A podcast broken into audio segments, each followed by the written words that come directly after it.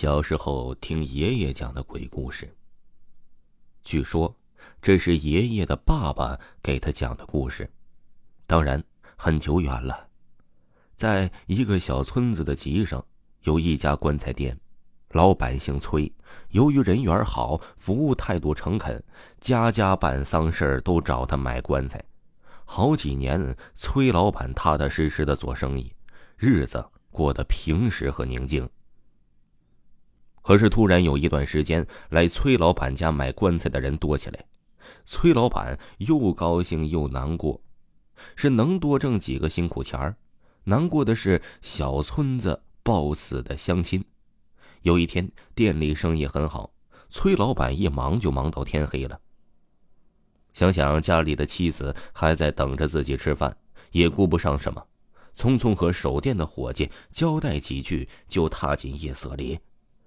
崔老板的家在山北边，绕过村西就是了。月亮贼亮贼亮的，崔老板也急匆匆的往家走，路上静悄悄的，一个人也没有。刚上河塘的崔老板就见到两个西边小道有个黑影。崔老板觉得挺好，路上终于有个人能一起搭个伴儿了，就迎着走了上去。进来一看。才是个女人，那个女人穿着红红的小袄花线裤，正坐在一块大石头上纳鞋底呢。崔老板上前搭腔：“大妹子，怎么不回家呀？在这做活能看见吗？”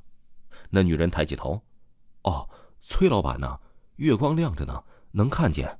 我刚从大嫂子家做活回来，就崴脚了，走不了，等着天亮吧。”崔老板是个热心肠，也不忍心自己走，和女人说了几句，就决定先背她回家，天亮再找大夫。女人也没推辞。崔老板就紧紧的把衣服放在了女人身上，好在人不重，就慢慢的走起来，边走还边和女人唠家常。可是走了一会儿，就发现女人越来越重，他想可能是走的累了，就咬咬牙坚持着。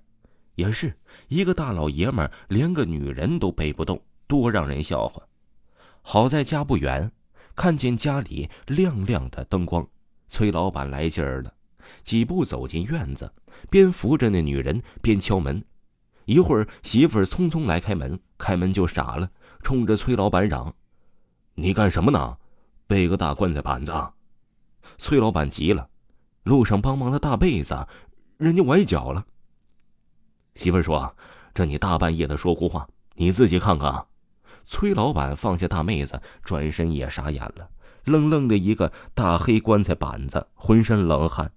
崔老板赶紧把入狱的事情一五一十的告诉媳妇儿，媳妇儿也害怕了。两人忙把棺材板子好好抬到院子里放好，进屋拿了些香、纸钱、食品，恭恭敬敬的放在棺材板前，拜了拜。弄完，赶紧进屋睡觉，一夜无事。